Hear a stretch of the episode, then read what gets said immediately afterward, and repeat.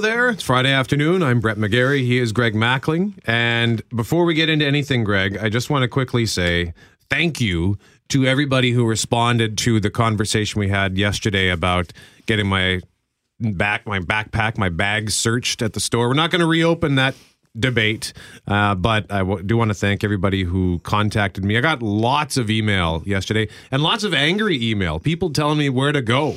So, th- and I appreciate that feedback. It was nice to hear feedback on both sides, not just people supporting, but people quite angrily telling me how wrong I was. Interesting. so I just wanted to say thanks. It was nice. I was like, oh well, look at all this hate mail. You're So- a nobody till somebody hates you, McGarry. so thank you for your hatred. I appreciate it. hey, you know, one place where uh, animosity can grow pretty quick is on Kijiji. If you've ever gone back and forth with a with a seller, or if you've been a buyer and you can't quite come to an agreement, and then the age old question about okay, we've agreed to a price. Now, how are we going to complete our transaction? Do I come pick it up as the purchaser? Do you deliver it as the seller? What are what's the decorum here? What how does this go exactly? And you found an incredibly popular, incredibly popular Facebook post from our good friend Kim Babbage Gazelle. Yeah, Kim had this post on Facebook. She actually had it was a couple of weeks ago. I've been meaning to bring this up for a while, but I forget things. But Kim said, "What is it about Kijiji people that they think delivery is somehow included in the price of a $10 item?" And her page lit up like a Christmas tree. Kim joins us now to tell us about it. Hey Kim, how are you? Hey guys, good. How are you doing? Good, good. So, first of all, can we ask what this $10 item was? I was selling a little um, wireless Bluetooth speaker, just a little, little tiny thing. You know, you can uh, Bluetooth hook it up to your phone and then play music from another room. That sort of thing. Okay. So, Yeah. did you And you wanted it delivered. did you deliver it? No, not only did this guy want it delivered, I live in the south end of the city, and he was asking me to meet him up at the perimeter by Pipeline Road.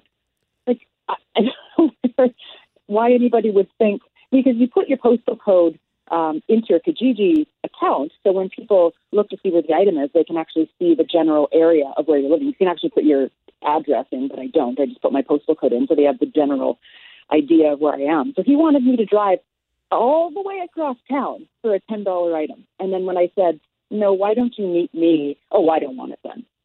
All right, then you don't get to have it. What kind of business person are you, Kim Babbage Gazelle? Come on, you got to do whatever you need to do to do to get the sale. Close the sale, Kim. Greg, it's a ten dollar item. It's Yeah, you made the right five bucks in decision. Gas to get.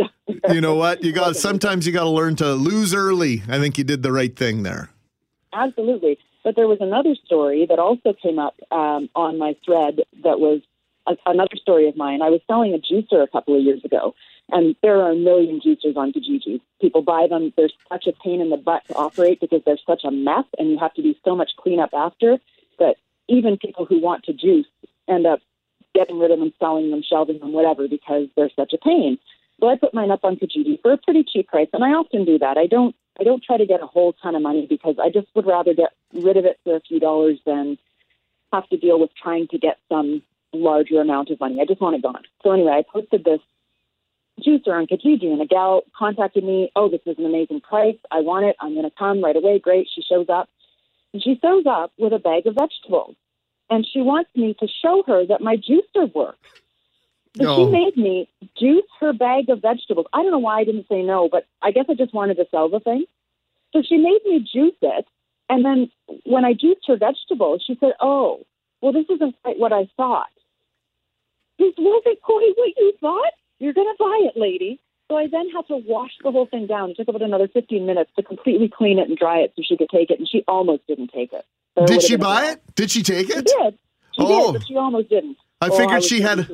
I figured she had a real scam going on here. She was just meeting with all these people that are selling juicers, takes her stuff, and then says, "Ah, no, I've changed my mind." And then she goes on, you know, to the next one. A couple of days later, Right. she gets her, you know, gets she gets her juice made for nothing.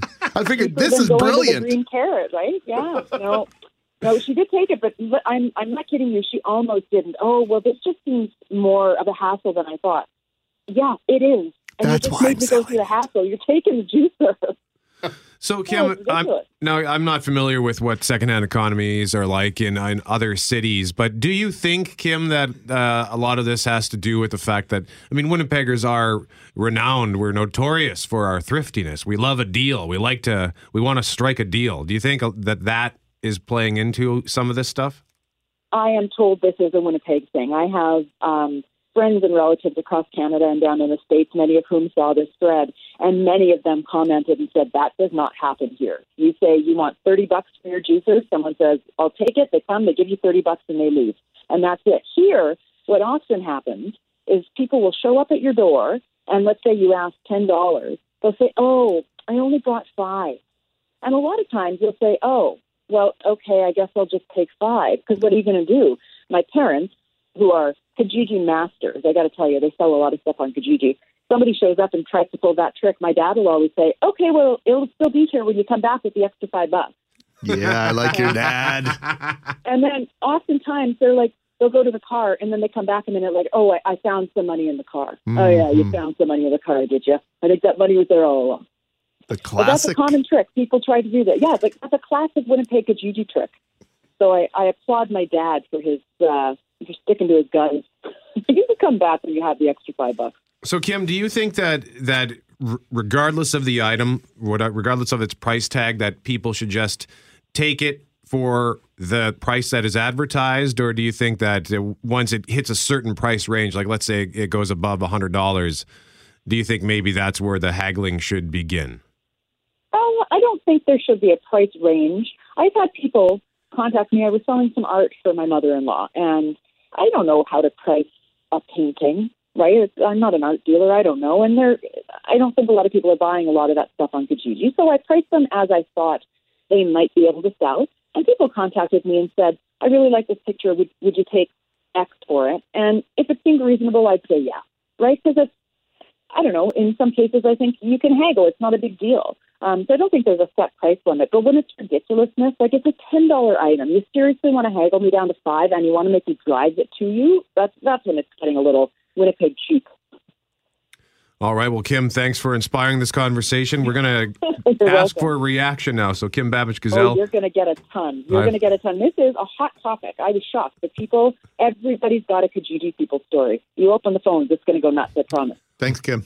Kim Babbage Gazelle, thank you so much. You uh, have heard Kim Babbage Gazelle a lot in recent months, filling in on 680 CJOB, hopefully some more throughout the summertime. And we want to know your Kijiji stories at 204 780 6868. Have you ever been asked to deliver an item that was cheap, like what Kim was talking about? Or have people shown up at your door? I mean, I, I have a, uh, this happened to me I, when I was moving out of my house after the the breakup a few years ago. We had to get rid of all of our stuff, and I had this dining room set, a table and uh, like eight chairs. So I had nowhere to store it. I wasn't going to rent a storage locker just to keep this nice set of furniture. So I put it on Kijiji. I think for like, I think we paid fifteen hundred, and I put it up for I don't know five hundred and fifty dollars. Okay. Guy shows up and says, "I'll take it," but oh, how do you? What would you do? Three fifty. He and he knew he had me because I had to get rid of it. So he lowballed me, but he met me halfway. Uh, but that was frustrating, and I, I had to cave. I I wanted to tell him to shove it. But I had to cave in. 204 780 6868. Would love to hear your thoughts on Kijiji Mayhem. You can talk or text at 204 780 6868. Roger, stand by. We're going to check our forecast, and you're up first after that on 680 CJOB. We're talking about Kijiji and uh, your experiences on the website that has really done amazing things for the secondhand economy. Uh, for those of us with uh, rental properties, uh, Kijiji is absolutely fantastic for connecting people with uh, new places to live in the rental world. Uh, all sorts of great things, but there are some nitpicky things and certainly experiences that are driving uh, individuals crazy, especially in this marketplace. We just spoke with Kim Babbage Gazelle, who recently revealed that she, she was trying to unload a $10 item and somebody wanted her to deliver it to them. and that drove her a little batty. Roger is patiently waiting at 204 780 6868. Roger, thanks for your patience. What's your Kijiji story? Yeah, you know what? First off, the thing with Kim, where the guy told her to meet, uh, just on a safety factor, uh, that's pretty suspicious. Yes. Not so much basically delivering it. I think Kim was right. They, especially, you know, you've heard of stories. People trying to uh, sell something, they lure you. Uh, that was no. That was on the safety level. No, that was. I'm glad Kim said no. Roger, that's very, very uh, observant of you. Thanks for pointing that Yeah. out. Well, okay. Now, if the guy, if she had said, "Okay, okay, I'll meet you halfway at a Tim Hortons, and you buy me a double double," that's different. so, what's your And you know story, what? Roger? and as far as you know, what the Kijiji, yeah, I've tried a few. I've tried a couple of things. First thing they say, "Can you deliver?" And they're, I mean, they're not small items; they're big items. And we're, you going, what? You think everybody owns a truck? Yeah, and that's that's that's a good point, and thank you for bringing that up, Roger. We appreciate that. Uh, I, I think that if you are trying to unload a, a big item, you have to specify in the ad cannot deliver. You Yeah. must be able to pick this up. Yeah, I've always thought that the pickup was kind of insinuated with Kijiji, but maybe not. I haven't sold a ton of stuff. Everything I've sold has been a pickup situation. And when I buy, I figure I got to go and get it. But that's just me. Uh, maybe I'm little too reasonable. I don't know. Bruce is at 204 780 6868. Bruce, what's your Kijiji story? Yeah, hi. Like I agree that uh, people they want uh, a good deal on everything, but they're not willing to, uh, you know, go a couple of blocks to get it. Um, a good friend of mine, Bob, a couple of years back there, he was selling quite a bit of stuff on Kijiji, and I guess that he was, you know, running low on patience with people, and he uh, had one fella call him and and okay, I'll take it. Uh, where do you live? And he says, well, I live in Transcona, and the guy's like, oh, Transcona. Way out in Transcona, and the guy, classic line from my buddy Bob is, "Buddy, what did you think the odds would be that I'd be your next door neighbor?" you know, and you didn't say it that politely, and uh, I don't think that guy came and bought it, but but it's but it's typical of people, you know, like delivery unless specified other otherwise, or unless you uh, you know make arrangements after the person purchases it, then that's a different story. But uh, yeah, it always cracks me up when I when I think of that. Bob dealing with that guy like that, he's pretty good with the with the words when it comes down to it. Right on, Bruce. Thanks for sharing. Appreciate that. Yeah, if you if you don't want to drive, then don't bother. I think. Ken, That patented heavy sigh. I'm going to put that in my repertoire. What do you think the chances are we were next door neighbors? I like that a lot. Thanks, Bruce. Ken is at 204 780 6868. What's your Kijiji story, Ken? Yeah, good afternoon, guys. Uh, well, two things. First, a bit of advice. Uh, if you don't want to, if you want to avoid all the hagglers and the triflers, just put firm at the end of your offer, Okay. and that that cuts down a lot of folks. So my story uh, went and sold a car. It was in virtually new condition, low kilometers. I had it for three years and barely drove it. Guy showed up, took it for a drive, very impressed, very pleased, and he started haggling with me on the price. And I already had a, a, a low offer. I just I just wanted to move it, and we came down to a difference of fifty dollars. And he said to me, "Are you going to break this deal for fifty bucks?" And I didn't really plan this. Uh, I, I didn't plan to say it. I just said, "Are you going to let this beautiful car go for fifty bucks?" He paid me the fifty bucks. That's right, man. Really? Okay. I've been Yeah. there. I've been there in the negotiation when they when they say to you, ah, you know, three hundred nineteen a month, and I'm thinking about a very specific negotiation. Three nineteen, two ninety nine. What's the difference? And I sat and I looked and I said, if three nineteen isn't supposed to be a big deal for me as the consumer, I'm going to turn around on you and say, 319 really that big of a deal for you selling all these cars every month? That's right. And you know, just a, again, a little observation. Uh, when you were talking about your dining dining room set and you let it go for 350 instead of 550, Uh, no, we we met halfway. you you actually had him because he showed up. So you should have just re- reminded him that you paid 1500 for it, and he could go out the door, and he'll turn around and come right back because for 550 for a 1500 dollar piece of goods, it's still a really good deal.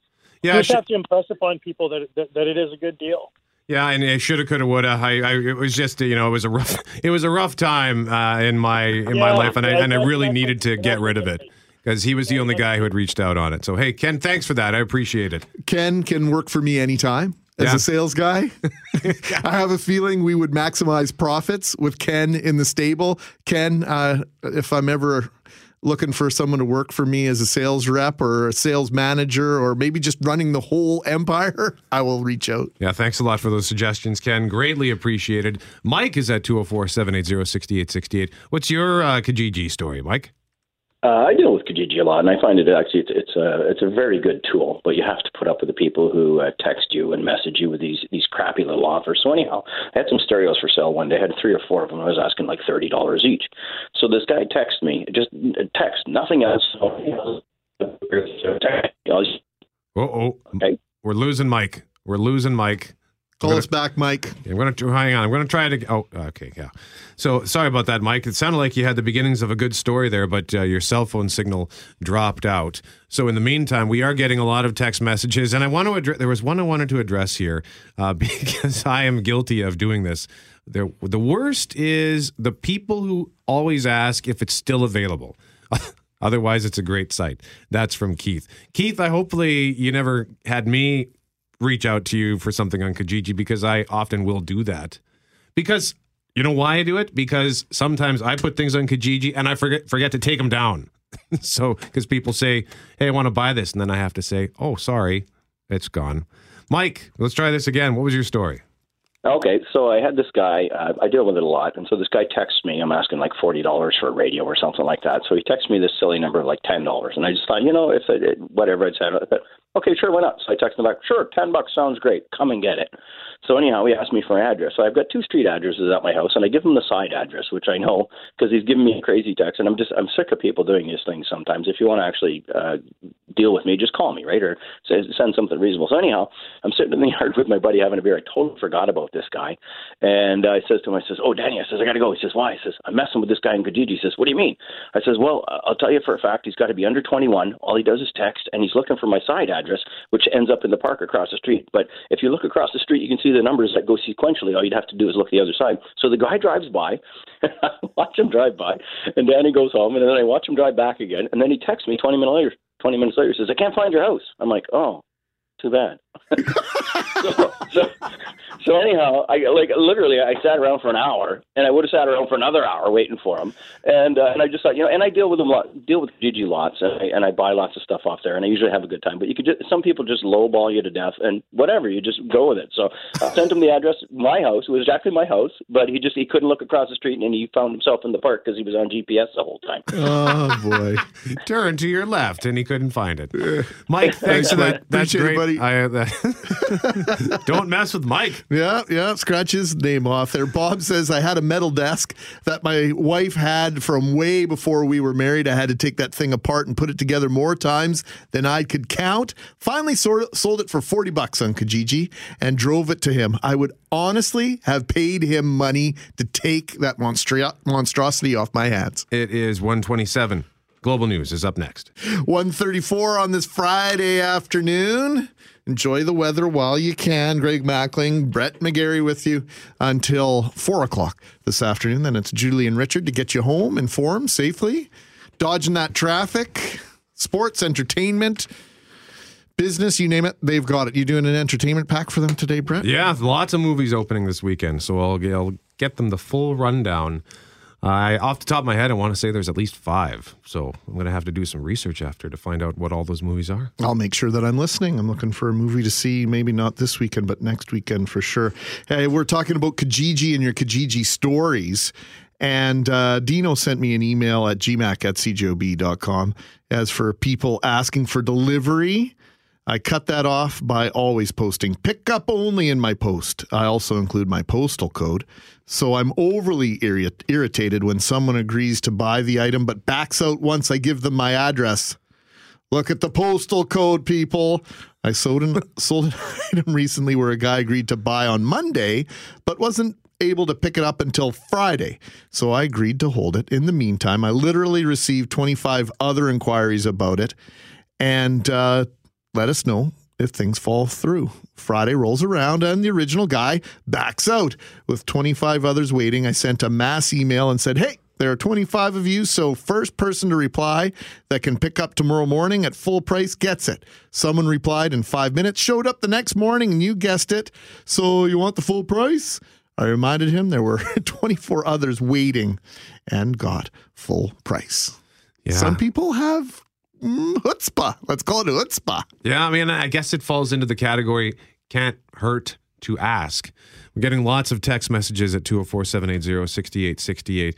Here's one where it says, Willie, this is from William, who says, I had a computer on Kijiji for a while and had a guy lowball me for a few months. He eventually said he would pay the price I was asking. He and a friend came to my house, looked at the computer, liked it, but he refused to pay the price we agreed on and kept trying to haggle with me in my house until I finally just asked them to get out. William, thank you for that. Dave says there are ridiculous, obnoxious sellers I am aware of that list the same items daily. Yes, daily for months and years because they are so overpriced. Yeah, overpricing and a garage sale and Kijiji does not move product. If you're looking to get rid of it, uh, price it accordingly. Yeah, and I, sometimes you you got to wonder. I guess how would you? Let me ask you this, Greg. How would you figure out what the inappropriate price would be? Kim brought up the the, the art that she was trying to. Right. Do you just go to Kijiji and see what's out there, and then just gauge well, the you market? know what? Ba- basically, I go by, you know, if we've used it for a couple of years and we paid a couple hundred bucks for it, and I don't want to store it, I want somebody else to use it, I'll divide it in half and kind of divide it by half again. And like, really, what is it worth your time to, if it's a large enough item, to have to take it to the dump? or to send it to one of these organizations that recycles or reuses things. You know, your time is worth money. Mm-hmm. And so I calculate that as well.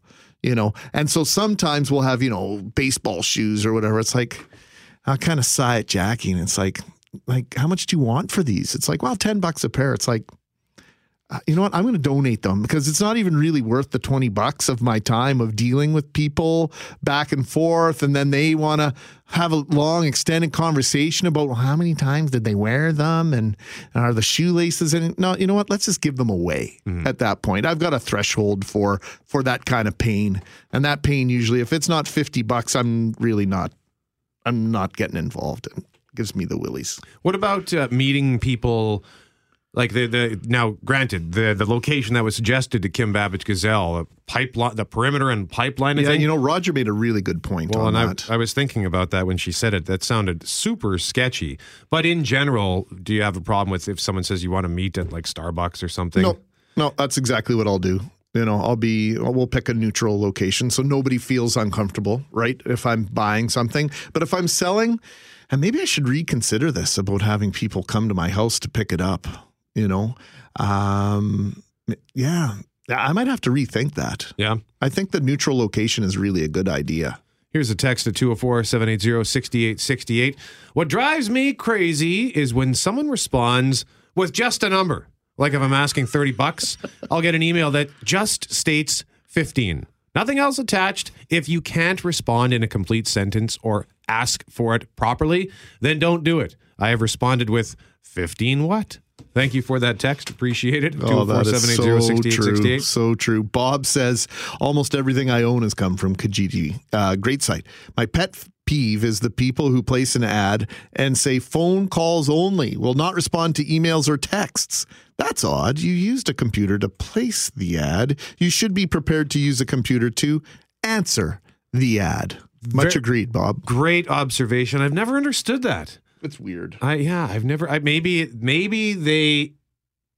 I wonder if that's a way to weed people out. You know, for, to weed people out who, like, to to make sure that okay, I really want this item. I'm prepared to take the time to make a phone call, right? Because you know you might get a lot of people who just send out random emails. Ah, maybe I want this. Maybe I want that. No, I seriously want this. I will make a phone call. I don't know. I'm just I hear you. scatting and bebopping right off the top well, of my head. you know, you know, here for ourselves, sometimes the only way to book a guest and to connect with someone is to do it the old-fashioned way Yep. and to pick up a phone. But most people now prefer electronic communication. I can answer you. A, I know when I get the message from you. Yep. And I know that you're interested. And if I have time, I'll answer you right away. Or I will answer you at least at my next opportunity. If you call me, I might not even check my voicemail or whatever. Uh, yeah, I don't understand people that don't appreciate the value of text messaging and emailing. It is so more convenient than the traditional phone call. Yes, the phone call's nice, but uh, you know, I'll talk to my Baba on the phone, you know, and and exchange pleasantries with her that way. I don't need to talk to you on Kijiji. I got lots of friends. Just email me. Well, let's, let's get the deal done. Let's talk to Jim on the phone at 204 780 6868. Jim, thank you for your call. What is your Kijiji tale? Well, I have many, but I sell quite a bit of stuff on Kijiji. It's kind of my side hustle. Uh, everything's like less than 100 bucks, cheap, right? But I live in a town, so I come into Winnipeg, uh, you know, usually once a week when I have a bunch of stuff or I have some other errand. So I put that right in the ad that I'll deliver at my convenience, and I am absolutely blown away by the number of people. I always suggest, you know, we'll meet. Can we meet at Tim Hortons, some neutral location? Nope, just come on by to my house. I've come to, gone to lots of people's houses that I think, well, you know, you don't know me. I'm glad I sound trustworthy. but, uh, people really are not interested in their own personal security. It's weird. Yeah, I agree, Jim. I, I've like I said, I'm rethinking that whole thing about not doing the the third, uh, you know, the, the the neutral location meet. I think that's a, a a really good point you make. I think it's very good. But I want to say that uh, like 80, 85 percent of the people I deal with on Kijiji are just super. They get it. They're buying stuff. They're not here to mess around for ten bucks. And then that remaining percent, I don't think they have any friends because they're hoping to meet somebody to talk to on Kijiji. And my fa- my personal favorite is the person they've done the whole uh, negotiation, and then they told me I don't have any money. Oh, great. Clear that this is a buy and sell site, right? The buying anyway. Thanks for taking my call. Good Thanks, topic. Jim. Thanks. Appreciate it. You uh, keep it up out there too. That's a that's a great side hustle if you can do it right. If you've got things that you can buy for twenty five and sell for fifty and flipping stuff, and eh, you gotta you gotta have a little bit of a way about you to do it. So good on you, Jim. Uh, Dave says, Kijiji, there are ridiculous, obnoxious sellers I am aware of. Oh, you read this text already. I'll read it again. I'm aware of that list the same items daily. Yes, daily for months, years, because they are so overpriced. I I remember looking for I don't know what I was looking for a golf bag, and that you would see that every day. And I guess if you want your ad to to avoid being just sort of disappearing, Right, get to the top of the line. Yeah. you got to repost repost it every day. Shall we continue, or shall we move on to our next? I think we have a guest on the other side of uh, weather. We can revisit this later on this afternoon with a little bit of luck. Okay, we shall do that. We're going to pause for your forecast, and then we're going to talk about wait time reduction on Mackling and McGarry on 680 CJOB.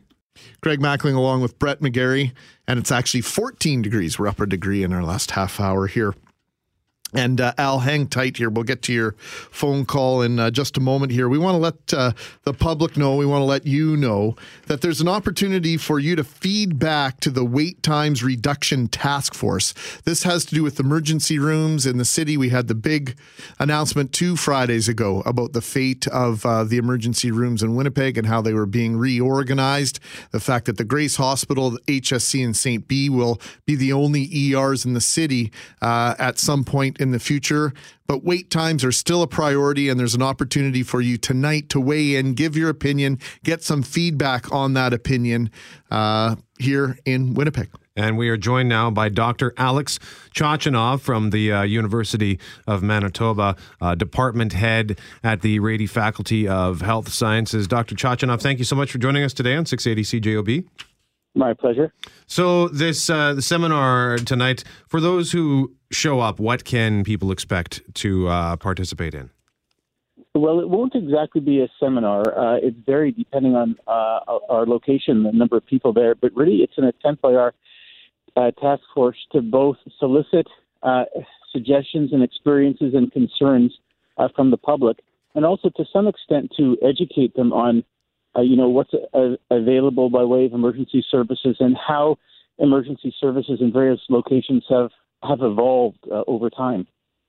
This is obviously a, a big concern for a lot of people, and uh, you've been doing this throughout rural Manitoba. How's the response been, Dr. Chochinov?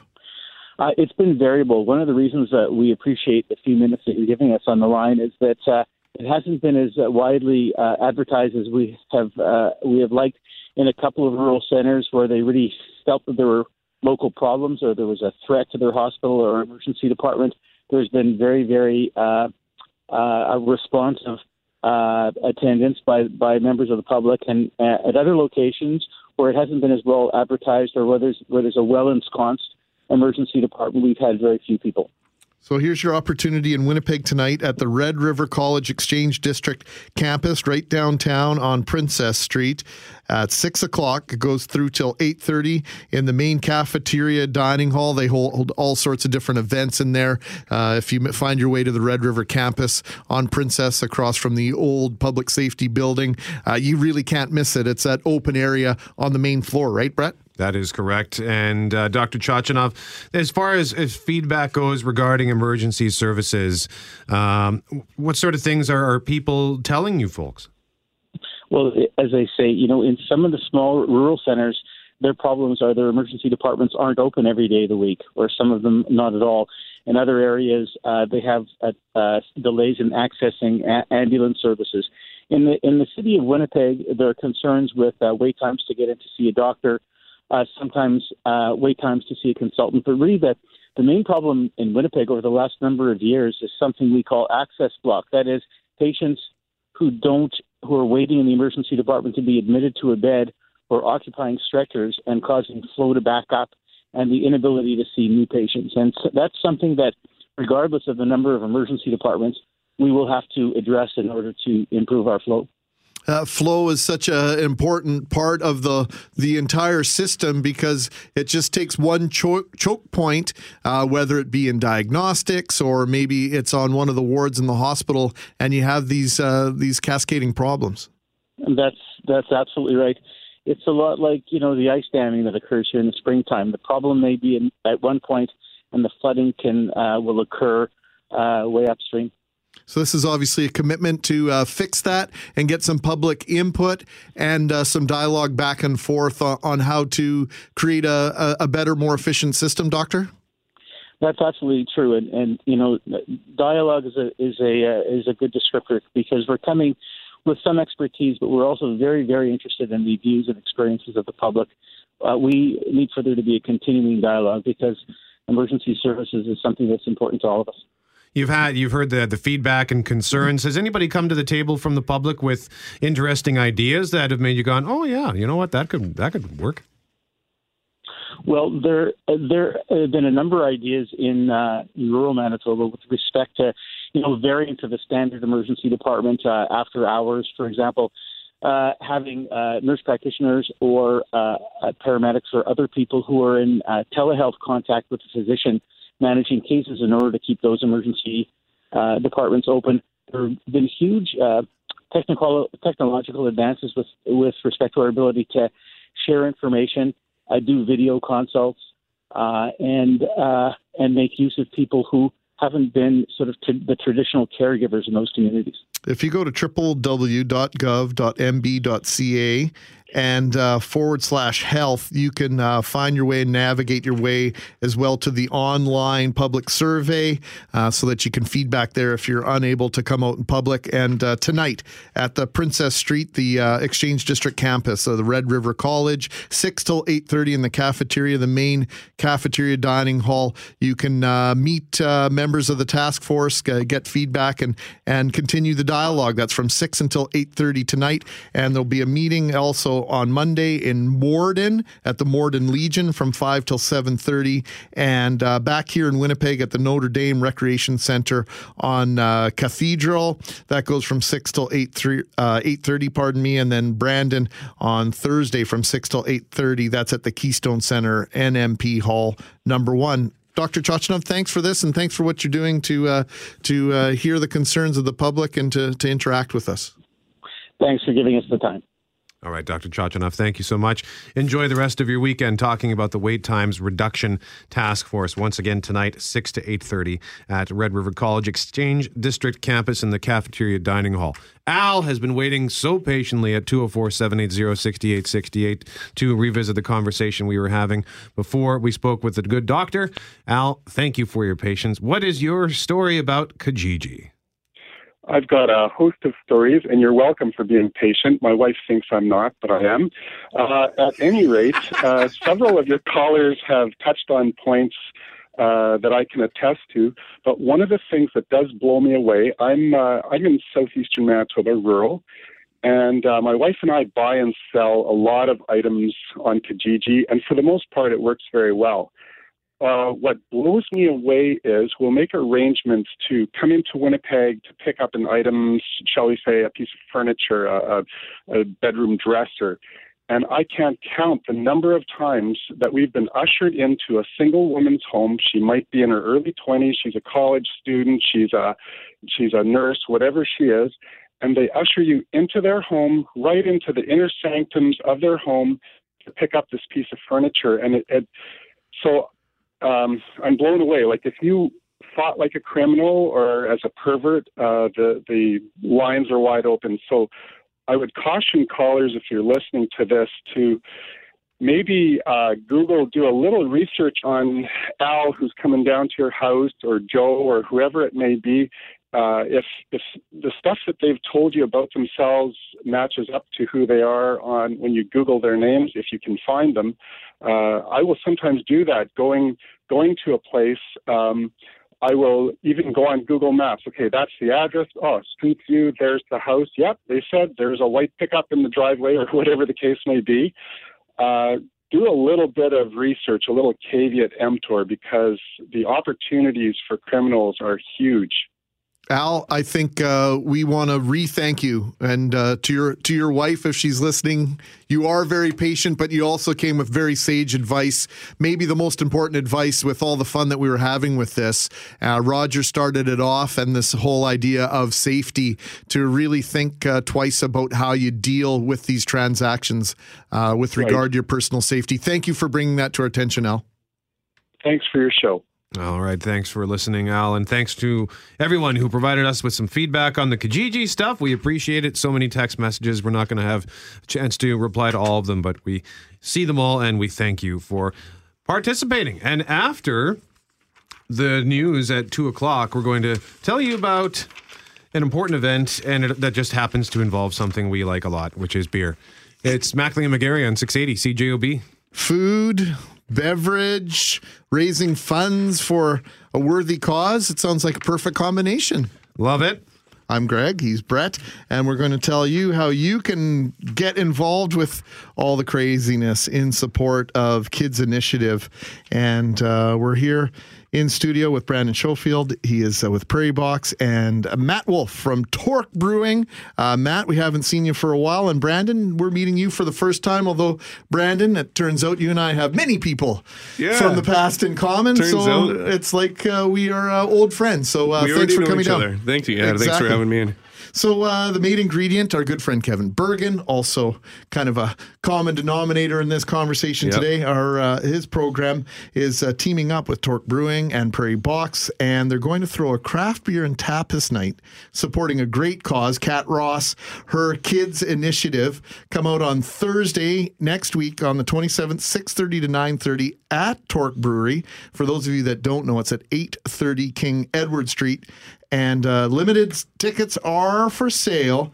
But let's talk about why we're doing this. Uh, Matt, first of all, let's talk about uh, your involvement uh, with this at Torque Brewing. Yeah, we're uh, we're going to be throwing a great event here with uh, Brendan and uh, Prairie Box for uh, Kids Initiative, which is going to be fantastic. So we were looking to do something uh, really interesting, and you know what a better way than having great beer and and great great food to go along paired with it.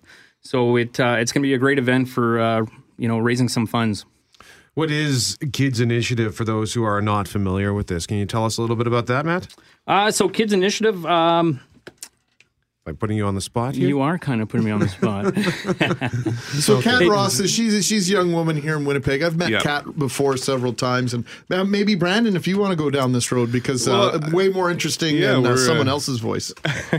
we're we're excited when we when we found out that we were going to be working with kids. I mean, uh, Lewis and I got pretty pumped about it. I mean, it's it's in support with uh, for kids in Kenya who you know have trouble you know, looking for food or whatever it is. It's uh, Kat just does an amazing job engaging with kids, getting them you know, fed, learned, whatever it is. And uh, I mean, I'm not the, the specialist. Wish Kat was here to kind of really rock She in. wanted when- to join us today, but Yeah. uh, her work sc- schedule. Uh, when just she talks about it, you uh, really you can't just help, but uh, you know, getting trapped and just do want to do everything you can to help out too. Well, and good on you for stepping up. Now, for those of you that might not be familiar with Prairie Box, Brandon, why don't you tell us a little bit about Prairie Box? Yeah, uh, Winnipeg or Prairie Box is Winnipeg's first online meal subscription company. We're uh, we're the largest and fastest growing now, and uh, we help feed thousands of people uh, each month. People go to our website and they sign up for the meals. We're aimed at busy professionals and young families who just want to add some more time into their week. They subscribe to our website with a rotating weekly meal, and uh, we deliver it right to their door, and they have their meals laid out for them a week, so they can spend more time taking kids to soccer or you know working on a music piece or whatever it is and getting to work. It's uh, it's well received in Winnipeg so far, and can't uh, just love doing it. So, like all meals for a day, or just dinner, for example. So it's uh, lunch or dinner. Um, I mean, I'm a hungry guy, so I like to eat them for lunch. Um, my wife, you know, she saves them for dinner. And uh, you go to the website, we offer a pork, chicken, beef, and a vegetarian dish. So people go on, they get to subscribe to four to twelve meals. They they pick what they want. We cook it on in one day, and then we have a reefer service sends it out on Sunday. They basically just uh, eat whenever they want. So it's not a day subscription; it can be for the whole week. They freeze really well if uh, if you're saving them till Friday. So it's a it's a great way to just add those little I guess bonus meals in the day where you know you might eat a box of crackers instead. You know when you get home from a long day. Yeah, and this is like this isn't the kind of food that you might get out of a, like a microwave dinner. Like you're you, these are really well prepared meals, are they not? Yeah. So Lewis and I, we do um, a lot of our work is going out finding some of the best local fare we can. So we work with a lot of farms in Steinbach all the way to Melita, um, trying to get you know great pork deals. Um, try and stay within seasonal veg around around this time. And uh, yeah, Lewis and I are chefs. Lewis has cooked his way around the world. I was a fine dining chef, so I really hunkered down on making sure that everything's cost controlled and a perfect portion um, allowed us to be able to work with the Canadian Diabetes Association so we can have food to their door with low sodium content and uh, just a great way to fuel your body for the rest of the day. And I think that's a really, you know, when you outline what you're doing at Prairie Box and then you combine it with the idea at Kids Initiative, it's just kind of a perfect match, right? Because it's about fueling your mind, fueling your body, and uh, the idea of eating local. And uh, I know Kat that is is so intent on on making sure and understand that there's awareness here in Winnipeg of what's going on. And so uh, I just find it as a, an outstanding uh, relationship. And uh, we never shy away from talking about young entrepreneurship. And of course, uh, last time you were you were here, Matt, we talked a little bit about how you got Torque off the ground. Uh, it seems as though every time we turn around, Brett, there's another craft brewery or another uh, uh, a pub or something that that's offering craft beer opening up. And you know, we were talking yesterday in the newsroom. Is there enough room for all these guys? And my impression was the more the better. I don't know what your take is on it, Matt. I, Oh, I'm definitely. glad you're here. You know what? The more there are, the the better it is. There's more uh, variety out there. Uh, people become more educated, and the experience is what really counts too. Um, you know, statistically speaking, there is a statistic that shows you know uh, 100,000 people can uh, support a brewery. So we have nearly 10 times that population. So um, we can definitely support all these breweries popping up, and a lot of them too are very unique. Um, you know, for us, instance. Uh, but also we have uh, brew pubs now opening up as well, which is a, a great dining experience. Plus, you have the the brewery experience to go along with it. So it's uh, it's been fantastic. The more the merrier. One of our, our guests earlier this week uh, was Jenna Rae Cakes. Uh, that's a bakery not far from here, and we and we were asking. You know, there's so many bakeries just in in one little pocket of the city. Never mind scattered across all of Winnipeg. And I asked, you know, how can how is there room for so many? And they said you got to make sure that you have something that separates you. So is is can you apply that same logic to what Definitely. you do? know what? Uh, you don't see a lot of the breweries having sort of the same varieties of beers, and uh, you know there are certain styles that do overlap. Uh, but one of the unique things is each brewer puts puts their own twist, their own idea, and the craftsmanship that goes into the into the beer. So it uh, it's really always a unique new experience for whenever you you know try one of the products or go to the locations to the tap rooms or to the brew pub.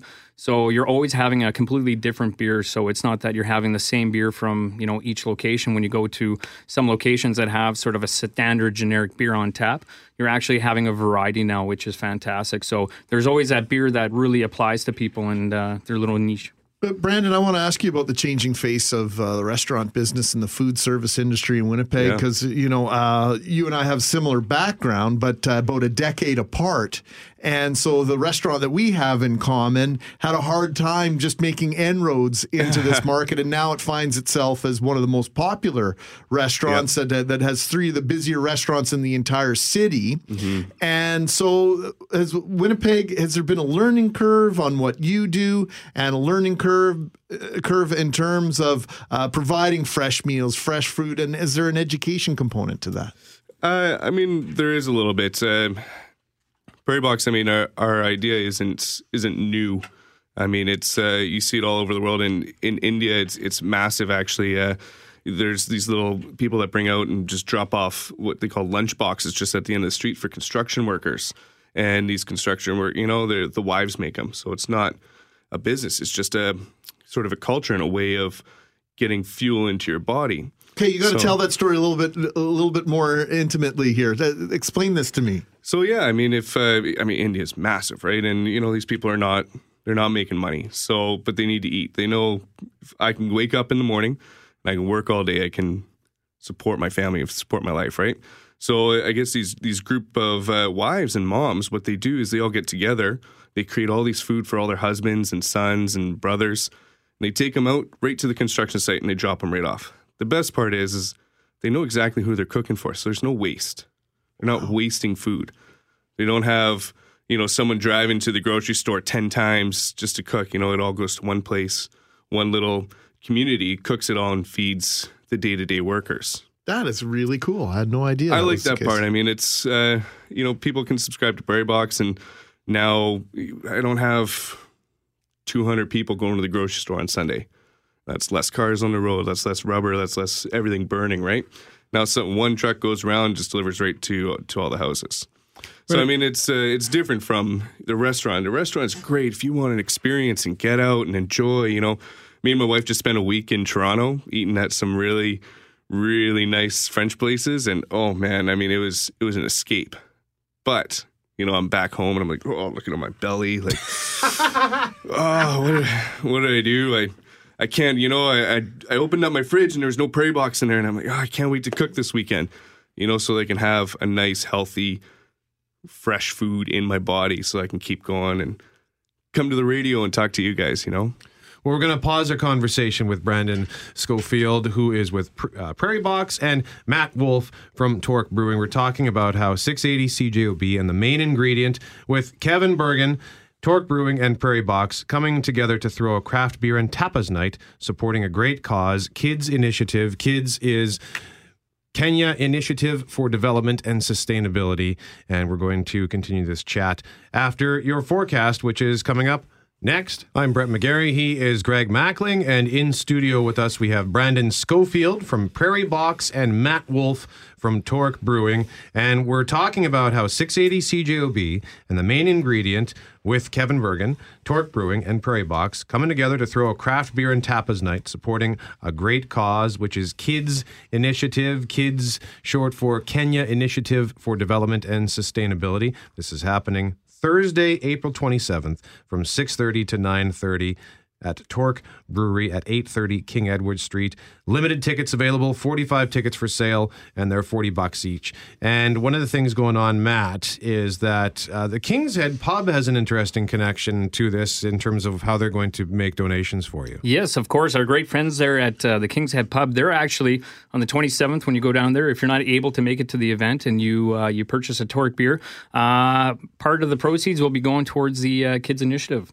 So it's going to be a fantastic way to to help support. So hopefully we have uh, a lot of people come down there and enjoy Torque beer at the King's Head Pump. How many beers do you have on tap at the King's Head? I believe right now we have three brands on uh, online right now. Oh, attaboy. Yep. And you've got a new beer coming out, by the way. Uh, we got a few actually coming out. Uh, one that we're really pumped up about actually uh, is our foundation beer. Um, this one here is a American Pale Ale, and it's going to help. Uh, we're going to uh, donate four dollars from every case. It's going to come in a twelve pack to uh, Habitat for Humanity, so it's going to be fantastic. And then we also have a few other beers constantly rolling out this month uh, or this month coming up. We're going to have a California Common available for growler filling stations. Uh, and then we're working on something for our Coast to Coaster promotion that's going to be coming up in the summer. We're going to do uh, Magnetic North Hefeweiss. So got lots coming up. Ooh, I like the sound what of that. What was that last word that came out of your mouth? Hefeweizen. Hefeweizen. Give us a My little bit of a history on that. So it's a German Weiss beer. So it's a uh, it's a wheat beer. It's wheat beer based, but uh, it's unfiltered, and you have a very high profile from the uh, the yeast, and that's why they call it the Hefe, the German word for yeast. So a Hefeweizen, a yeasty wheat beer. Yeah, have you ever heard of Schafferhofer? Mm, I've heard of it. I like to have it just because I get to say Schafferhofer. You you're way more more educated on this beer than I imagined you were, Brett McGarry. I'm very impressed. Um, Brandon, you were telling me that you've it's a one year anniversary this month for Prairie yeah, Box. absolutely. It's um, I can't believe this year's gone by so quickly. Um, I this time last year I was driving Lewis in from Victoria in a little car in a U-Haul just up and down the mountains, and uh, didn't think that we would actually be here, you know, this this soon. And uh, it's been it's been a ride. You know, How we many- how many started out- meals did you make that first week? We uh, we did 50 meals in our first week, and uh, I'd like to say they were all people we didn't know, but you know, thanks, mom. thanks, Lewis's mom. Hey, you know what? It all starts somewhere. Uh, you build it uh, a, guest or a customer at a time, and that's uh, really what you, know, have to do. That's how it worked, and now we're doing thousands of meals a month. Just, Fantastic, we man. get emails all the time saying, you know, this is just giving us so much extra time. So, Jeff Fortier, I'm apologize for this. I don't have a sheet for you, but we've got two tickets to give away, a pair of tickets to this event. So if you can just get the folks' uh, name and phone number, and then we'll uh, work out the details from there. Uh, this event coming up on Thursday night at 6:30 till 9:30 at Torque Brewery.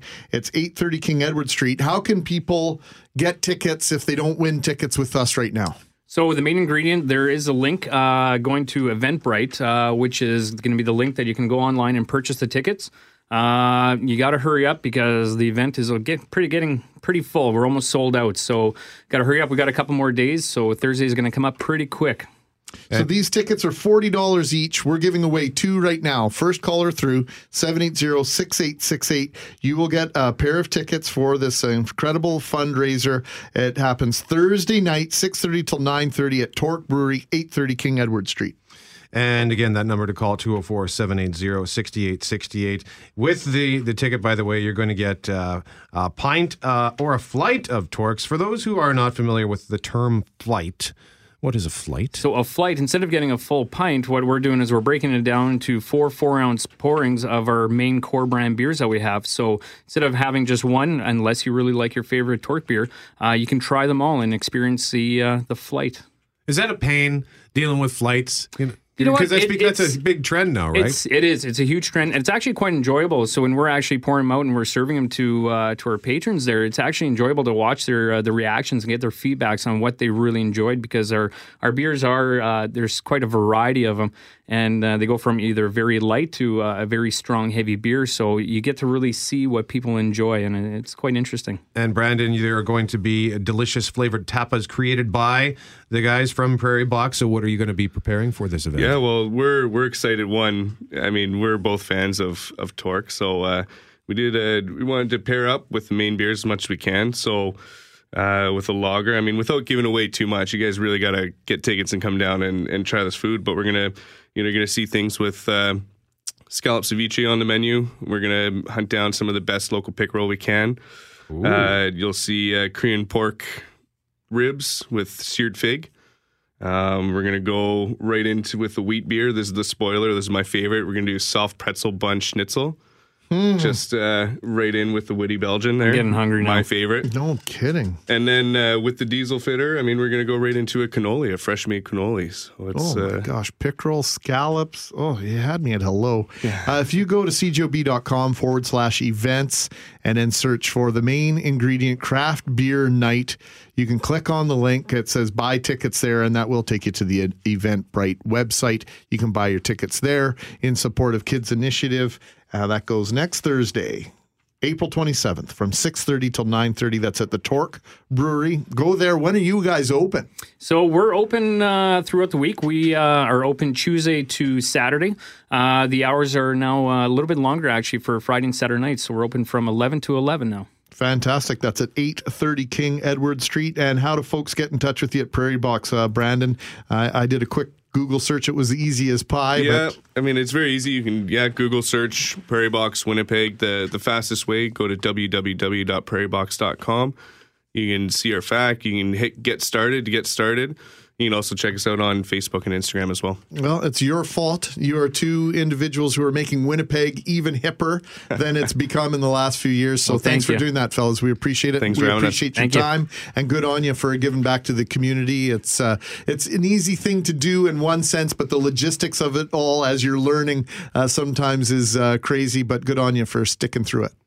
And congratulations to Les Carter, who won the tickets, who will enjoy the event Thursday, April 27th. Again, cjob.com for more information. Brandon Schofield from Prairie Box, Matt Wolf from Torque Brewery. Thank you for joining us, guys. The news is coming up next. I'm Greg. He is Brett, and it's Friday afternoon, two thirty-four to be specific. I guess precise would be the better word, not specific. I think the precise time is two thirty-four. Sure. Hey, it's 234. You like you are so good with your words. I am so not good with my words. So when I'm around you, I want to make sure that I pick the correct word. So you, made me nervous. We're going to talk a little bit today. Seriously. I'm terrible with my words. No, you know, you, you've got very good vocabulary.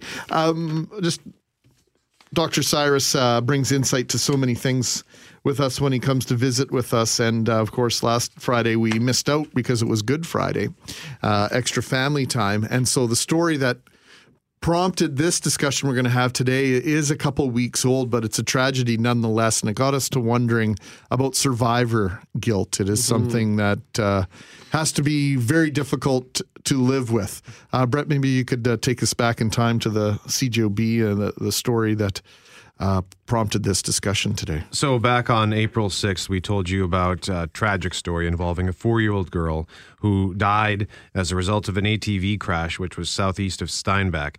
RCMP say this happened in the Marchand area off of Twin River Road and Provincial Road 210 around 3:30 that afternoon. The girl was sitting in front of her father on the ATV. They were driving up a hill. The ATV flipped backwards onto both riders before rolling down the hill. Police say the girl was wearing a helmet. Alcohol was not a factor in this crash. So when you read that and you hear that story, very few details, but all details, uh, no emotional inflection or or other involved in that. Just just the facts, madam Our first reaction, I think, to a person uh, after they uh, realized that there was a, a little girl killed was, oh my god, Mhm. can you imagine being the father? Mm. Yeah, I mean, uh, I don't, I don't think, I don't think we can imagine. I mean, unless you've been there and been through that, I think that that's one of those things you, uh, it kind of knee buckling. Been a word that I saw somebody use about these kinds of things. Uh, you, you kind of put yourself in that position, and you can't imagine uh, what it must be like to go through, uh, and or how to survive that. Um, and uh, yeah, there's no words, right? So, Dr. Cyrus Derksen, you are a psychologist with Dr. Cyrus Derksen and Associates. As a psychologist, do you is this something that you have encountered? Obviously, not something this specific, but do you encounter situations where people would have survivors' guilt?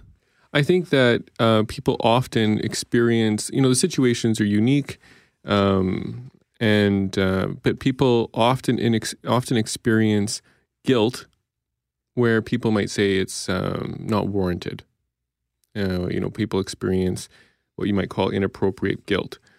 Not that it's not understandable that people would experience that guilt and nobody would have any you know negative feelings towards that person for feeling that guilt, but it's harmful. It can be uh, difficult for the person to deal with, and um, usually the the way to think about this is uh, in our English language we usually use the word responsible, and um, you know literally speaking, uh, oftentimes or sometimes the person sometimes they're not even responsible, but sometimes they are responsible, uh, but they're not culpable.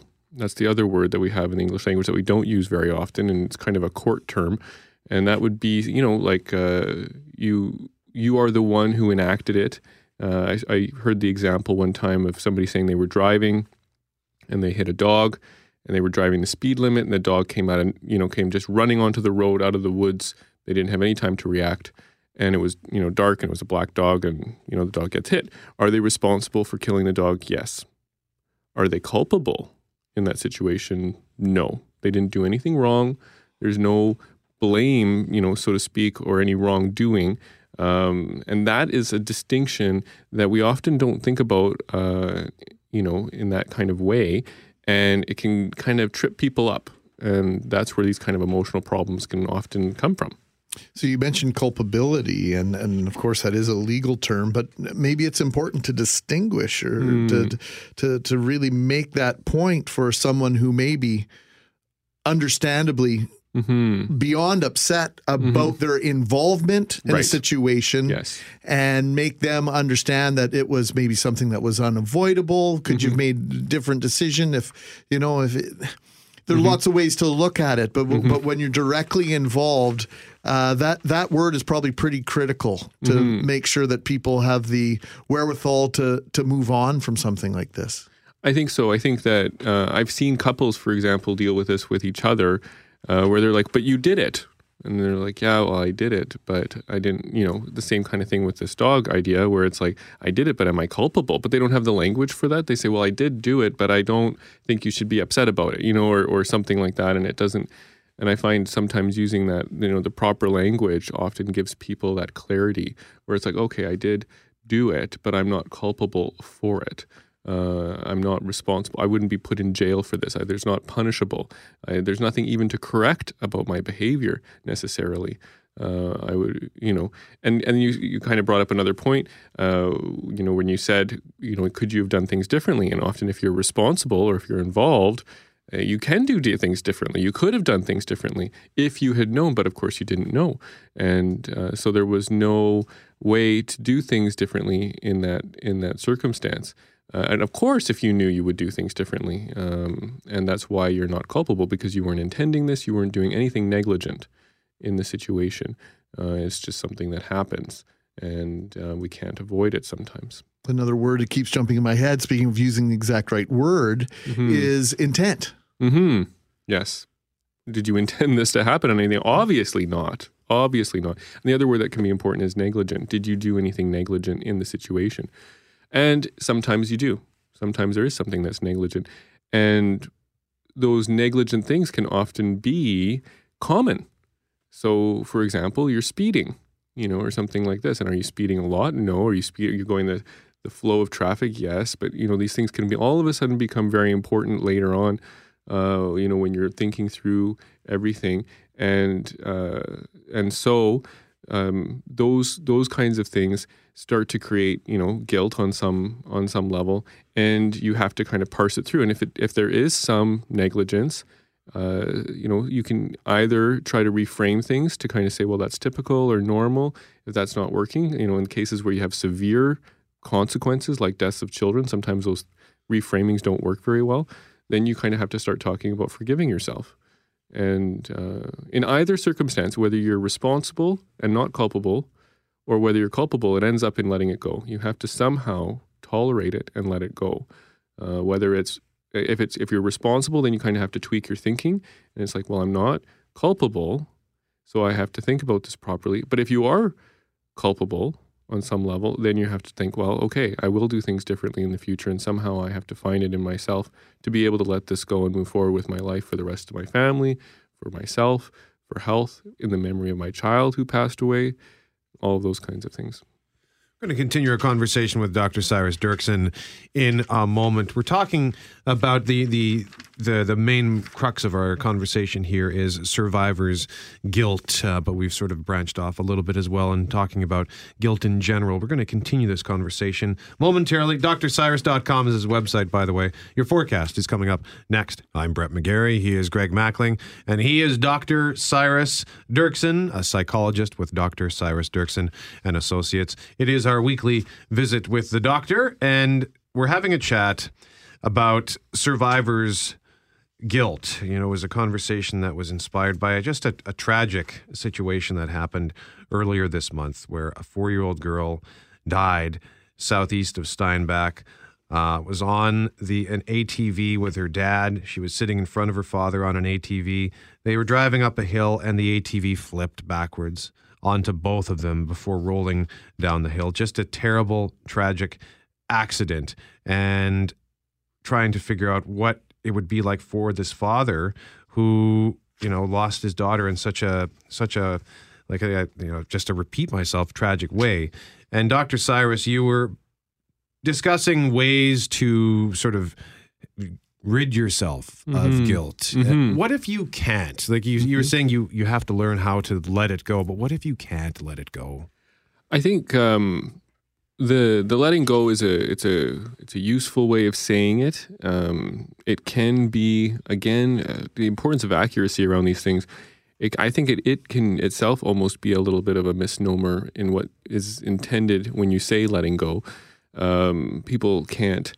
Uh, let it go, and sometimes, if you think about it a certain way, um, people will never let it go. Um, and I think sometimes another word that uh, can maybe capture it even better might be the word tolerate um, and uh, and function, or, or words like that can sometimes be more descriptive of of um, you know kind of appropriate goals when uh, you know thinking through this. Although even the word goal can be kind of um, you know uh, objectionable. Kind of, I think oftentimes you're you know, if I was to have this father walk into my office, there would be kind of no words. You'd kind of just go at his pace, and, and it would be more like a journey or something like that. That would be the word, I think. Um, and the goal, you know, of that journey would hopefully be to be able to function enough for his family and to be able to be a healthy person, uh, you know, in general. And will he ever be able to let it go? In some sense, probably not. Um, but maybe he can learn to tolerate it enough to, uh, you know, to continue. Well, two things here. Um, I just watched a documentary on the families of, of the Sandy Hook uh, tragedy, right? The school shooting shooting in Connecticut. They've uh, bulldozed and rebuilt that school.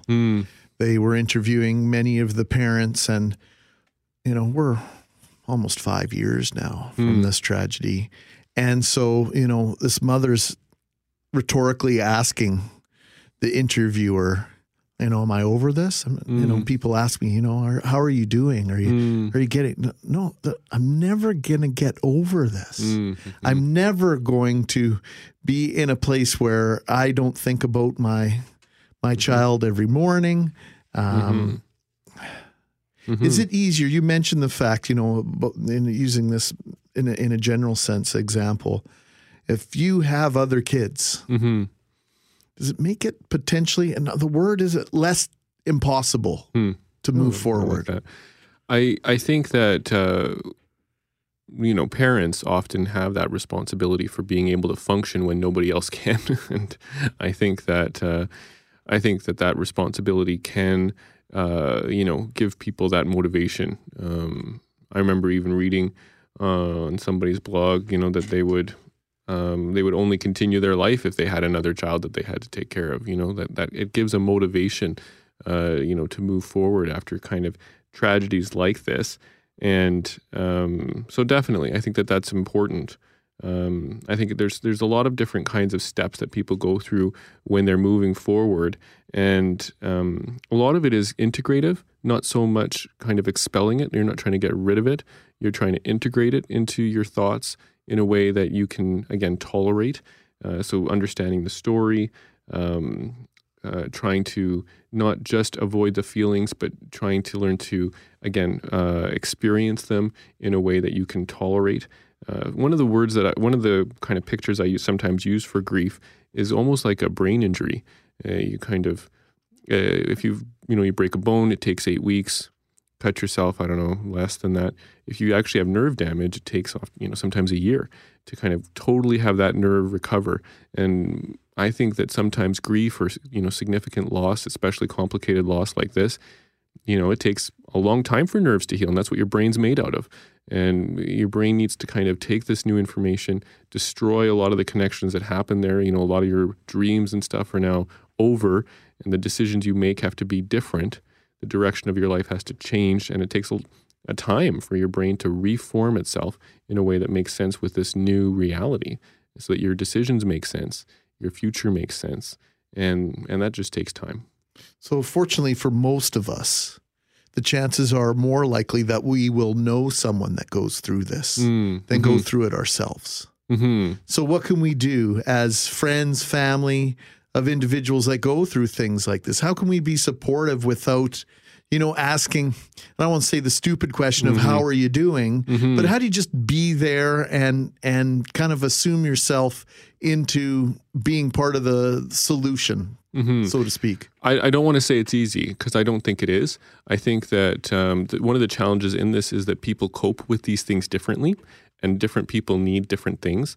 And I think it's good when people actually take control of their journey and you know in getting over these things. Where that's always mixing up my words here and, and kind of moving through it. Um, so I think that it's good for people to take control and, and maybe take a unique path. And that means you need to be in tune with that person and what they need. I think sometimes, you know, it's okay to ask the question, I don't know, or say the things like, I don't know what to say. Uh, say, what do you need from me? Is there anything? Um, and, uh, and those, ho- like uh, pointing out the difficulty is okay. And hopefully that person is able to give you a response. There's a possible that they can't, uh, that they're so uh, disorganized in themselves that they don't know what they need. Um, and in those cases, uh, maybe you can take cues from people who are closer to them uh, on what would be helpful. Um, some people don't want a lot of people around. Other people don't want you to act differently and abandon them. Uh, so I, I wish I could give easy answers to this question, and I can't, other than to say uh, it's okay to say you don't know what to do, and hopefully that can maybe give you some clues on the next step. If a person is going through something, uh, a situation like this, where they where they're they're just feeling guilty about something, some sort of accident or tragedy, or just just a bad situation, whatever the case may be, and they're they're having a hard time dealing with it. Are there things that they can do that can make the situation or the healing process worse? Like Mm. uh, like I don't know, trying to like the, the like Yeah, trying sure. to bottle it up, for example. Yeah, definitely. I mean, I'm. Uh, some people will say, you know, you got to deal with it, uh, and I think that's true. But I'm also kind of a little bit maybe more pro avoidance than some other people. I'm okay with people um, continuing on with their lives if they need to do that. Um, however, you know, you do want to not avoid it entirely. You, might need to take bite-sized doses, though, and some people can do that better than others. You can actually, some people have enough control over their process to be able to make kind of times when they sit down and, and grieve. And they will engage in the feelings, and when their time is done, they will be done uh, for that evening or whatever. Some people even have enough control over their grief process that they can say, I think I've grieved long enough. And that almost cues them to start to come out of it. Um, other people, they don't have that kind of control, uh, you know, over the process. So I think, you know, avoidance would be one of the main kind of things that people think about, and I think correctly so. Uh, you don't want to kind of dis- uh, avoid your grief uh, or displace it um, for lots of reasons. I think because normally, you know, if you're grieving, you get disorganized. Uh, you need to reintegrate your your brain, uh, and and and you can become feel guilty. You can become angry. You can lose your identity. You can experience a spiritual crisis, and all of that requires attention uh, from your brain, and you need to focus on it at some point in order to kind of recreate uh, an identity and a place for you. Well, I know it would have been impossible for us to cover everything Mm, in yes. this time that we have today, but some great insight into, uh, you know, all the emotions, Mm-hmm. the, the the feelings at work here. Uh, thank you for that, Dr. Cyrus. A, a great conversation. Thank you. His website is drcyrus.com. Dr. Cyrus Derksen and Associates. He is a psychologist, and he joins us every Friday at 2.30 on Mackling and McGarry on 680 CJOB.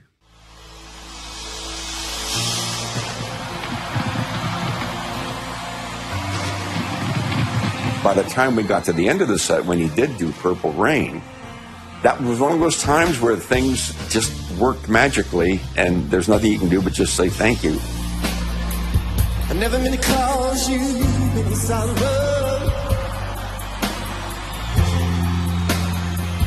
I never meant to cause you any pain.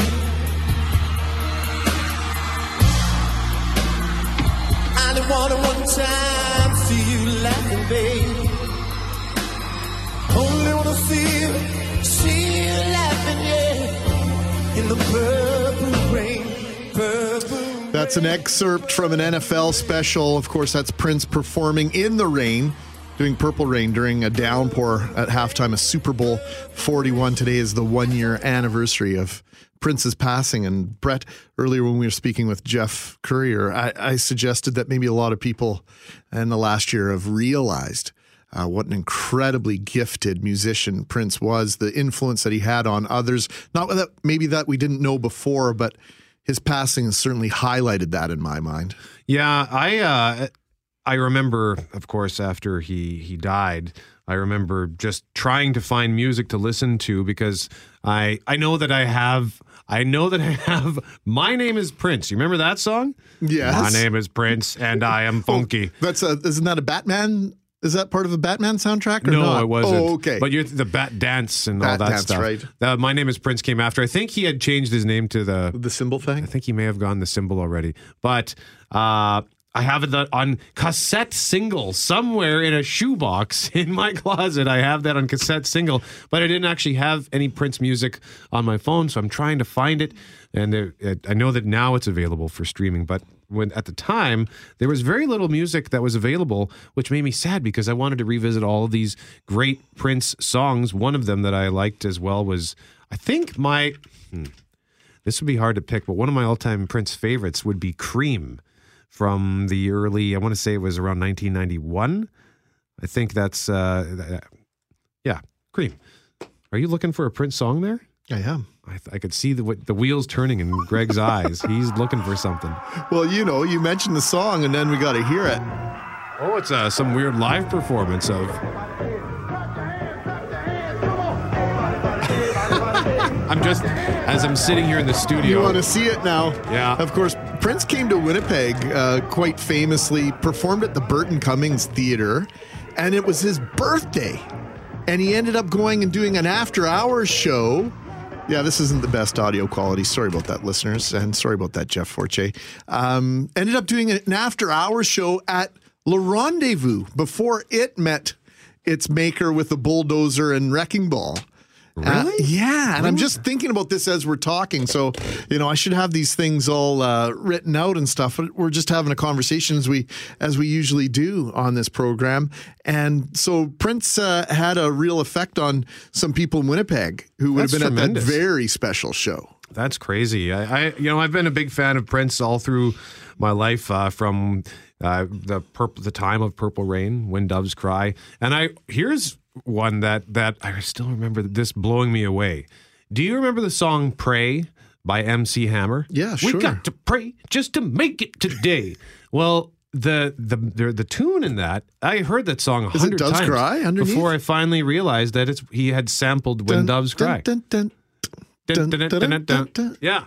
So that then made me want to go back and listen to When Doves Cry. So it's funny how that's just one example of how Prince's influence, his reach goes it's so it stretches so far and he was so creative and he in that song My Name is Prince, he actually sampled some of his own music. You know, he was such a, an inventive guy and his catalog of music is endless. I doesn't he have like hundreds of songs that have not been released? Yeah, and we're going to start hearing those potentially, depending on how things work out with his estate once that all gets finished with. I like to introduce people to this at every opportunity. Uh, Jackie's a huge Adam Levine fan, Maroon 5 and The Voice, etc.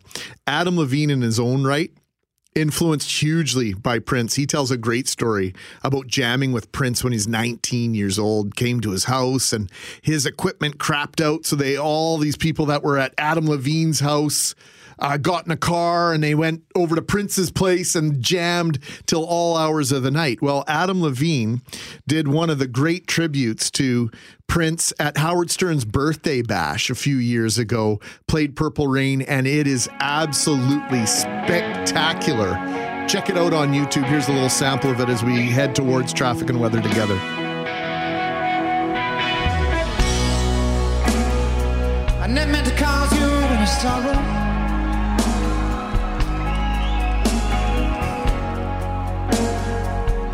Meant to cause you any pain.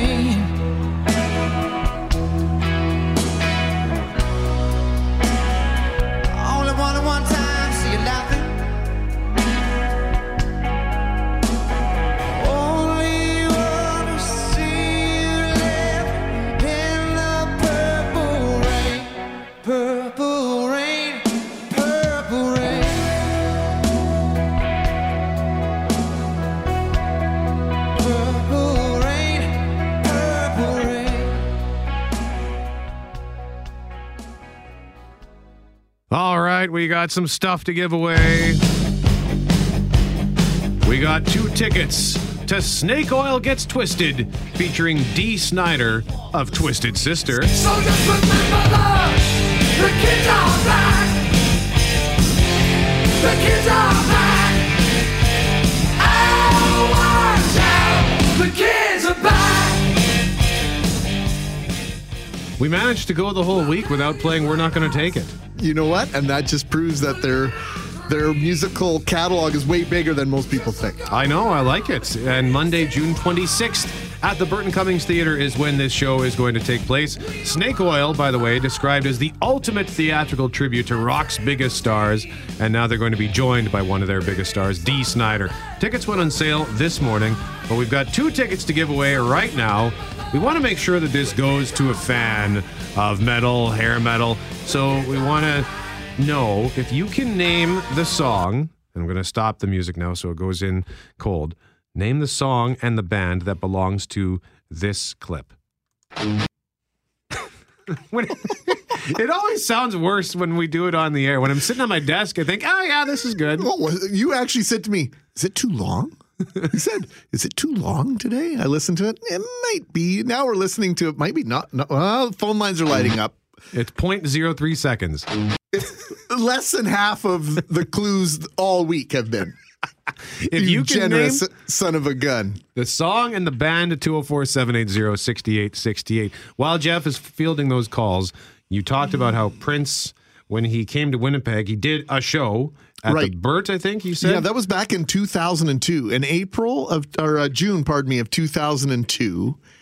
And of course, that was a, a big deal that he was kind of reviving and coming back out. I think he'd switched his name back to Prince at that point, was playing a show at the, the Burt. And then, because it was his birthday, he played a show at Le Rendezvous, 10 bucks. And uh, historically, uh, uh, uh, an historic telling of the story says there was about four or five hundred people at the rendezvous. Ten, bucks a head. They paid played for two and a half, three hours. Was it a spontaneous event? Or? To- uh, well, yes and no. I mean, you don't do stuff like that. You you know, you need to have gear and Yeah. stage and stuff. So I guess some people knew about it. And the set list was crazy. Like there's a whole lot of love from uh, Led Zeppelin, bunch of covers. Basically, it was just a big party with Prince and uh, and his band. I don't know if they were the generation then or not, but uh, really cool story that connection with Prince. And you mentioned something else: the fact that there was a picture from one of his concerts, probably 2011, maybe when Prince was here at MTS Center, and that picture went all over the world.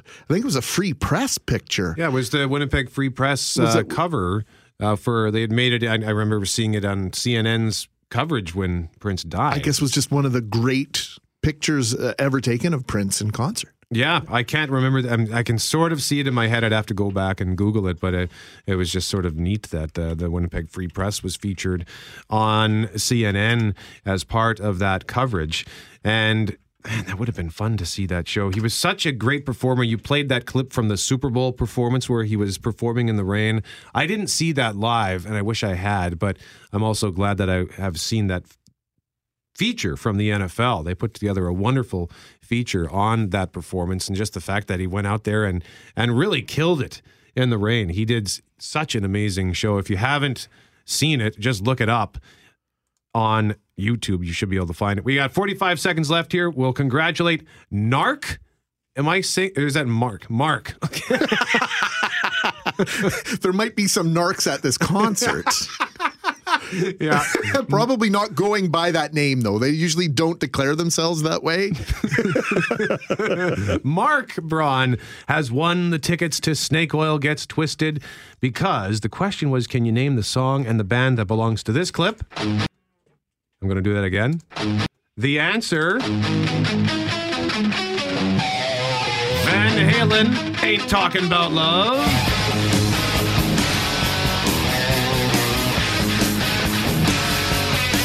So, congratulations to Narc Braun. We're going to see Snake Oil Gets Twisted featuring Dee Snider of Twisted Sister Monday, June 26th at the Burton Cummings Theater. Tickets on sale as of today. Traffic, weather, sports all coming up next on 680 CJOB. I'm Brett McGarry. He's Greg Mackling. You're and welcome. He is Hal Anderson. Hello, hello. and thank you very much. How is it? It's very good. Well, I'm telling you, the I- CJOB has gone to hell. You guys are drinking? No, no, No. He, Brett's drinking, not you guys. Oh, good. Oh, so the driver is drinking, is what you're telling me. Great. This is what I needed to hear.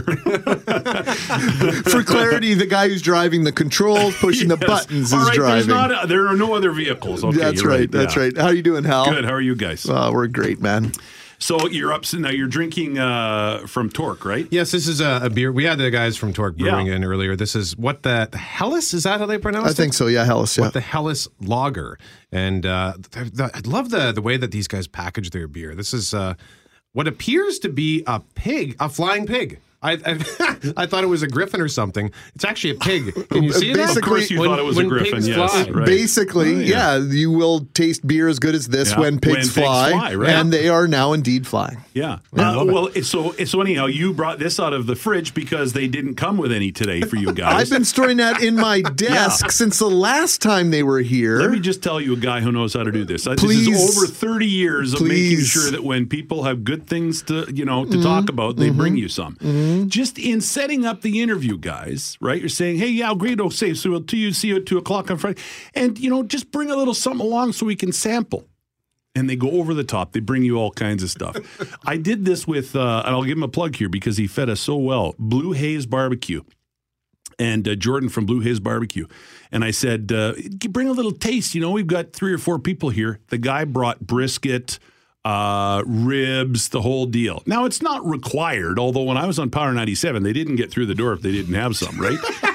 I mean, it's like, yeah, okay, you guys come on back when you got some. But it's, they don't mind bringing you a little taste. You just sometimes have to gently remind them. So the key word is sample. a little sample. Sample. Bring us a little something so we can try, so we know what we're talking about. Okay, okay. because we had two bakeries, a food delivery service, and a brewery, and, And nothing. Uh, we're starving, skinny, and sober. Wow. It's not not No. any good. And it's Friday. So, you know, yeah, this is not good, guys. Wow. You know, we could make it Mackling, McGarry, and Anderson. No, that doesn't ring. No, never mind. MMA. MMA. Yeah, there you go. MMA. Yes, right. There you go. Sure, I'm in. That's the name of the segment. I'll handle all the uh, uh, interviews uh, when involving food or beverage. you're, you're hired. Yeah, you're the guy, man. What do you got coming up this Okay, weekend? I got lots coming up. Big uh, plug here. I won't say much about Sunday's show except that Bob Irving will be on Sunday's show. You don't need to say anything else. I just talked to Bob. He's up at Bel Air with his grandson Trevor. Did you see Trevor in the building the other day? Yeah, he's adorable. Yeah, cute kid. And Bob's having a heck of a time at the cottage, but he, he's going to take a few minutes out on Sunday to talk about this mini camp that the Bombers have coming up. Uh, but tomorrow, I got some fun stuff. Jimmy Benzaluk is going to be on the show tomorrow. Of course, one of the Hall of Fame sports inductees in the province of Manitoba announced this week. I've got something kind of cool at eight, that's at eight o'clock, by the way. Eight thirty tomorrow. I won't say what it is, but it relates to Earth Day. So we're going to be a little early on an Earth Day story, and it's it's a it's a scoop for Hal Anderson weekends at Cool. eight thirty tomorrow. So tune in for that. Chicken Fest is coming up May 9th. I help these guys out most years, and we're doing it again. And they're, they're going to be in after nine tomorrow talking about that uh, that uh, event. It's Winnipeg West Rotarians. Nothing like I'll tell you, a Rotarian event is a big event. And they're in, and uh, Chris Chicken Schellenberg Fest. is hmm? Chicken Fest. Oh, it's the best. Chicken and it's fantastic. They raise money for great causes. Uh, this year, again, it's the uh, Children's Rehab Foundation. Chris Schellenberg, and uh, there's another one. I think they're raising for mood disorders too. I think this year. Oh, and that's outstanding. My Yeah. dad, I'll give my dad a plug. He's back from Arizona, so he might be listening today. Now I have to start saying nice things about Yeah, him. For the last of- six months, It's been the other way around. yeah. but uh, my dad was uh, the Rotary uh, Club president a couple different times up in Minnedosa, and Yeah. I was blown away by the things that Rotary gets done in the small communities and in Yeah. Winnipeg. It's They're absolutely fantastic. awesome. Uh, very, awesome. And many times they get it done with very small numbers, but they get the job done. They sure do. Absolutely. Shaner, me, Shaner, and Timmy, my band of big guys. Shaner is a hell of an artist, and he actually has some stuff coming up in his show that I'll talk about. Hmm. Shaner's coming in tomorrow uh, with a, a gentleman that's putting this on. It's the Skull and Bones Gallery, and so I'll tell you all about that. Uh, I mentioned Bob. Oh, and I got to tell you a Kijiji story because you guys were Ooh, talking about Kijiji earlier. goody. I love Kijiji. Um, and I'm I'm the everything people complained about. That that's was me. you? That's me. the the guy offering ten bucks, and you know the guy going, "If you still got it," you know, and all that's me over and over again. But I will tell you what I like doing on Kijiji, and I can entertain. I'll be entertained for hours doing this.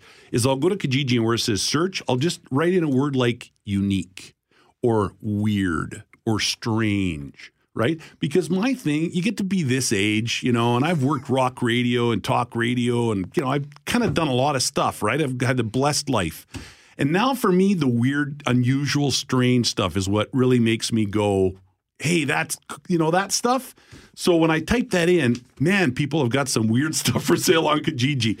And it's just the funnest, craziest stuff. I Is can't this a tell black you- hole you go down? Do you buy this stuff? I sometimes buy this stuff. Don't even get into my auction addiction. Uh, this is a true story. I, I went. I went to an auction one time just to show you what I will do. I went to an auction one time, and they had uh, a commercial fishing boat, a forty-foot stainless steel commercial stainless steel or aluminum. I think stainless steel commercial fishing boat, a hydro boat from up north. Okay. And I go. The guy was standing next to me. He goes, "Yeah, they had one of these things in here a couple of uh, months ago. The thing went for forty grand." I went, "Well, gee." there could be an opportunity here, right? I ended up picking the thing up for like 6500 bucks. Well, now where do I put it? I mean, it's just all kinds of trouble, right? Does it run, you know? Uh, I, it was just ridiculous. I ended up, after all said and done, it was months of me with this thing. I sold it. I maybe made a hundred bucks. Come on, seriously. I maybe made a hundred bucks. I remember I got all my buddies were out eh, at the place and we're trying to fire this thing up, and it was smoking and setting off fire alarm. But you can find a. I guess my point is, yeah. auctions are fun, but on Kijiji, mm-hmm. there is a lot of pleasure. You just got to look for. it. Just type in a word like strange, unique, crazy, and you just find some really unusual stuff. Uh, you're lucky your Jackie's even talking to you. Why? After that. Well, Oh, I'm no, not allowed well, to I'm- I'm, not allowed to buy anything. Jack, my Jackie is, and she's very, she's good about making me realize maybe this isn't the best idea without saying to me, this is not the best idea. Really? Yeah, she's very good at it. She'll just kind of go, hmm, and what are you going to do with that? Or, you know, and uh, That's the cause yeah. for pause. Do you, Sometimes it works. Do you want to sleep on the couch for the next six months? There's the one. Yeah, but, but the uh, she's really good. I mean, listen, Yeah, you're lucky. We all have our we all have our things, right? Yeah, no, fair enough. Uh, well, what the things I have is a, a garage I can't park a single Well, car in. So how's that? You, uh, there was a time, and I've gotten much better. There was a time when I had garages all over the city, full of stuff. Wow. Oh yeah, I was bad. Well, we have to talk Yeah. about that one oh, I've got many stories. Anytime you want to go off the rails and talk crazy Oh, stories, we I can go off the rails without you just fine. We're gonna need some torque beer if we're gonna do that, though. You mentioned the Bombers and the mini camp coming Yes. up. The Bomber quarterbacks, Matt Nichols, Dominique Davis, and Dan LeFevour will be at the uh, Bomber store at IGF. Yeah. Uh, I think it's from 4 till 7. Five to seven. Five to 7. I can't read my own writing And I on Monday night. on Monday at uh, at the Bomber Store at IGF, and I just actually ha- had that quick conversation with Bob on the phone lining up Sunday, and I said to him, you know what? It's been a long time since we've had some depth at the quarterback spot, right? Like, I mean, we, Matt Nichols, we know what he can do, but we've got a couple of really good quarterbacks there. I think the Bombers actually have four, but, you know, three that are going to be at this signing. But it's been a while. If you're a Bomber fan, it's been a while since you go, you know, if one goes out, we'll be okay, I think. Yeah, this You know? uh, acquisition of Dan LeFevour was uh, Yeah. pure brilliance, I think, uh, Mhm. by Kyle Walters and Mike O'Shea. Yeah. So, uh, yeah, looking forward Good to stuff, uh, your guys. show on the weekend, Thank buddy. you. Al Anderson, Saturday, Sunday morning on 680 CJOB. Traffic, weather, and Richard Cloutier and Julie Buckingham all up next. Well, if we weren't in the home stretch before Hal walked in the studio, we certainly are now. Our weekend is here, but uh, still a few hours of duty for our guests, Richard Cloutier and Julie Buckingham, as they bring you the news till 7 o'clock. Thanks for holding down the fort straight through until 7 o'clock. I'll be on the back deck having a couple cold beers, listening to you guys. What are you going to have for me? Well, We're I'm cooking talk- up steak and drinking beer. And Later, we're going to talk beer. Oh, good. Yeah, we are. Right? A story about beer and belching coming up at uh, four o'clock. So I mean, it's all about Mackling and McGarry it's on the news. pretty much the coming show up. continued. I was yeah. going to say, pretty much, you just could have given us another three hours, couldn't you? Sure, Uh, if you want to.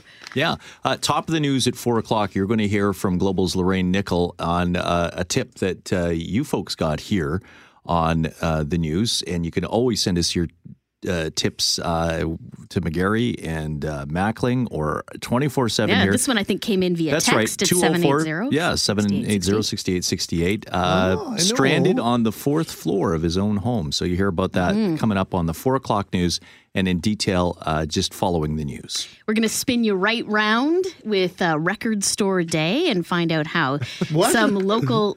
Yeah. It's Record Store Day? Tomorrow. Tomorrow, yeah. So- Why didn't you know that?